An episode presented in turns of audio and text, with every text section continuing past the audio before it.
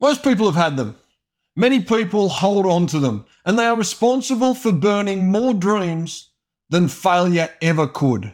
So, just how do you manage your limiting beliefs? Leave the past in the past. You've been told it a million times. But it's easier said than done, even if you don't know that you're doing it. There is an answer, and a simple one at that. Perhaps foreign and a little uncommon, but effective. And the great thing is, you don't need years of therapy to find it. Before I get to that, just a reminder if you are looking for daily, tactical tips on how to turn your struggle into success, then smash the subscribe button and get to work. Now, limiting beliefs are often steeped in a subtle story of seduction, stemming from a subconscious attachment to a history of mess, mistakes, or madness, and they often show up in self sabotage. A close relative of a feeling of being unworthy, we hold on to these stories, subconsciously usually, but we are also good at dragging them out anytime we start to see joy, just as a reminder that we don't deserve it, and to start piling on and confirming the most limiting belief at all that I just don't deserve this. There's an inherent pain to not living out the life that you were destined to live. This sometimes manifests in the pain of depression, of anxiety, of anger, or addiction. It shows up in victimhood, excuse makers, and blame pushers. It shows up in confusion, in procrastination, and the pain of living unfulfilled, empty, or shallow. It showed up for me in a big way. It was a slow burn. I heard the noise, but where that noise was coming from or what to do about it eluded me. And so I did what most struggling men do pretended that I was okay and continued digging the hole deeper and deeper. Initially, we all look at the things we are doing in our lives the bad behaviors, the bad habits, the bad relationship, and there's no doubt that these are hurting us. But they are often the symptom, not the cause. Your pain doesn't come from the things that you are doing, it comes from the things that you are avoiding. Understanding this is level one acceptance, and this is where the fun starts. The next part of the process, you will naturally duck and dive from your role in it, looking for external factors to apportion blame and to abrogate your responsibility. But hold on, this is just the beginning. There's a brutal honesty that is needed to confront any internal negative state. Chances are you haven't been training for it, and your subconscious knows it. So it will do what it has done for years lie. When you try to dig into the pain of your past, the first answer will be a lie.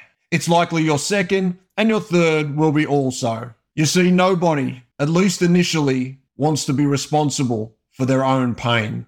But we all do it, whether it is masking our initial pain or avoiding the painful truth. Escape happens on a spectrum, and it happens to everyone. Escape from the one universal fear time alone in our own head. It's a slippery slope. The first excuse seems innocuous, perhaps even cloaked in a legitimate reason, but excuses and escape become like a runaway train. They might have to build up some steam, but when they do, they are almost impossible to stop. They become second nature and camouflage within logical decisions. Identifying them almost as difficult as stopping them. If subconscious stories are the birth of limiting beliefs, these excuses and invisible escapes become the reinforced structure that those limiting beliefs are built on, and they have to be torn down. There is a simple process behind every success, but simple does not mean easy. When excuses and escape fueled my limiting beliefs and supported my self sabotage, the options were clear. Continue the race to rock bottom by keeping my head in the sand, or develop an acute case of brutal honesty and get to work. I had to deal with the man I didn't talk about, the man I wouldn't talk about, and the man I couldn't talk about. You need to deal with the you that you don't talk about. This is easier said than done. Like I said, we lie to ourselves. We all do it, and we all do it for the same reason. I just don't want to be responsible for my own pain. Now, I know what you're thinking. I didn't cause this pain. It was my parents, my partner, the government, or any amount of external factors outside of my control. And while I am sure there are elements of your past that you are not technically responsible for, You are responsible for how these have shaped your thoughts, your decisions, and your actions. You are where you are today because of every thought, decision, and action that you have taken to this point in your life.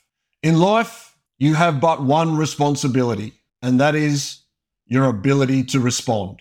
External factors will always exist, but your responsibility is clear and it is yours, yours alone, and yours to own. Now that we've cleared that up, you should be aware of what is driving your limiting beliefs. It's time to go to work. Overcoming limiting beliefs is a simple process that I like to think of as the iron fist in the velvet glove. It requires brutal honesty to expose and then subtle subterfuge to overcome. The simple fact is, your past should be an education, not a location, a place to learn from, not live in.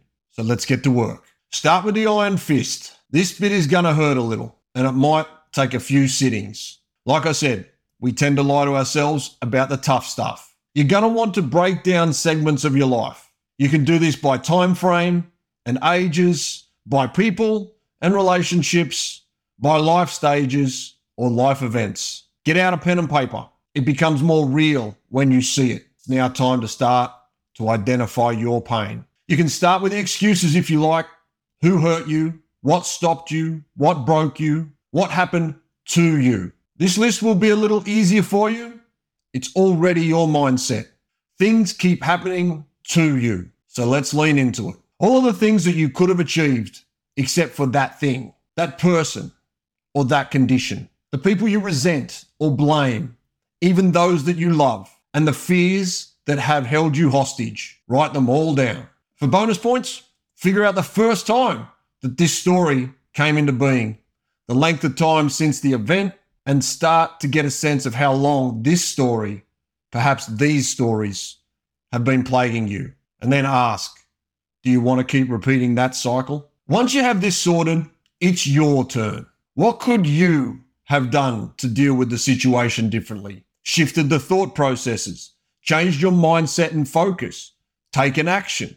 What are the mistakes that you have made? What has your escape cost you? cost your loved ones?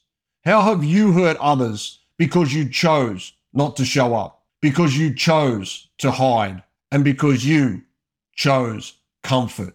This one is going to take some time. Remember the lies.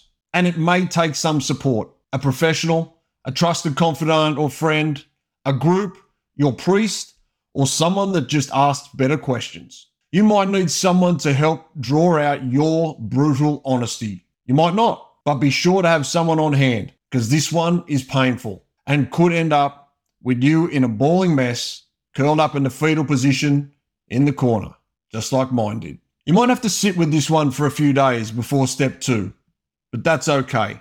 Reflect on your list. You will find an element of relief for even having admitted this darkness to yourself, and the realization will begin to hit. You have been responsible for all of the thoughts, decisions, and actions that have led you to this point. The good news is that means that you are also responsible for all the thoughts, the decisions, and the actions that you take from this point forward. And the next place you land will be all your fault. The great news about that is when it's your fault, you get to control the destiny. Now, part two of your renovation is a lot more pleasant. And this is where all of the benefit is found. Unfortunately, you can't do it effectively without going through step one. But it is time to put on the velvet glove and turn everything that happened to you into everything that happened for you. And I want to shout out to Ed Mylett, my mentor, my savior, for that one. Take that list of mistakes, that mess you created, and that havoc that you caused. All that was done to you, because of you, and in front of you all the missed opportunities, false starts, and flat lines, and ask yourself a question about each. What am I grateful for? One thing I learned that provides more closure on the past, more acceptance of the present, and more anticipation of the future is to learn to be grateful for the shit in your life. for each of the points of pain you have identified. What about them can you be grateful for? You may start by thinking there is nothing about them to be grateful for at all. But remember, gratitude for something does not mean you enjoyed it, would repeat it, or recommend it, but it does mean you learned something from it. The gratitude may be as simple as the resilience you developed because of it, the lessons it taught you, or the situations to be wary of, but learn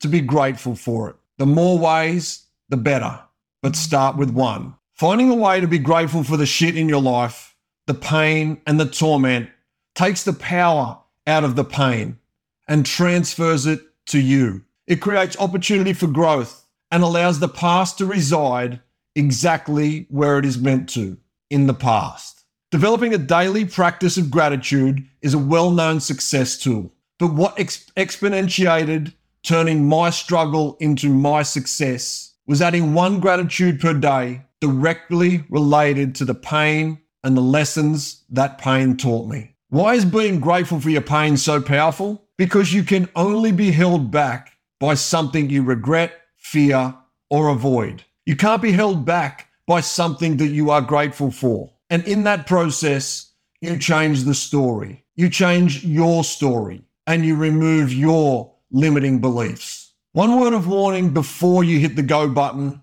on renovating your internal alignment, current state, and thought process. Before you start this process, you must create your clear, conscious, and compelling vision of the future you are working towards. Because as challenging as facing your past, your mistakes, and your responsibility is, without a considered next step, you will be left in a void. Your best hope is going round in circles. Your worst, going backwards. If you want to know how to create a clear, conscious, and compelling vision of the future with one simple strategy, you can check out my video on that very topic right here. But for now, it's time to renovate that internal alignment, that current state, and thought process. It's time to get brutal.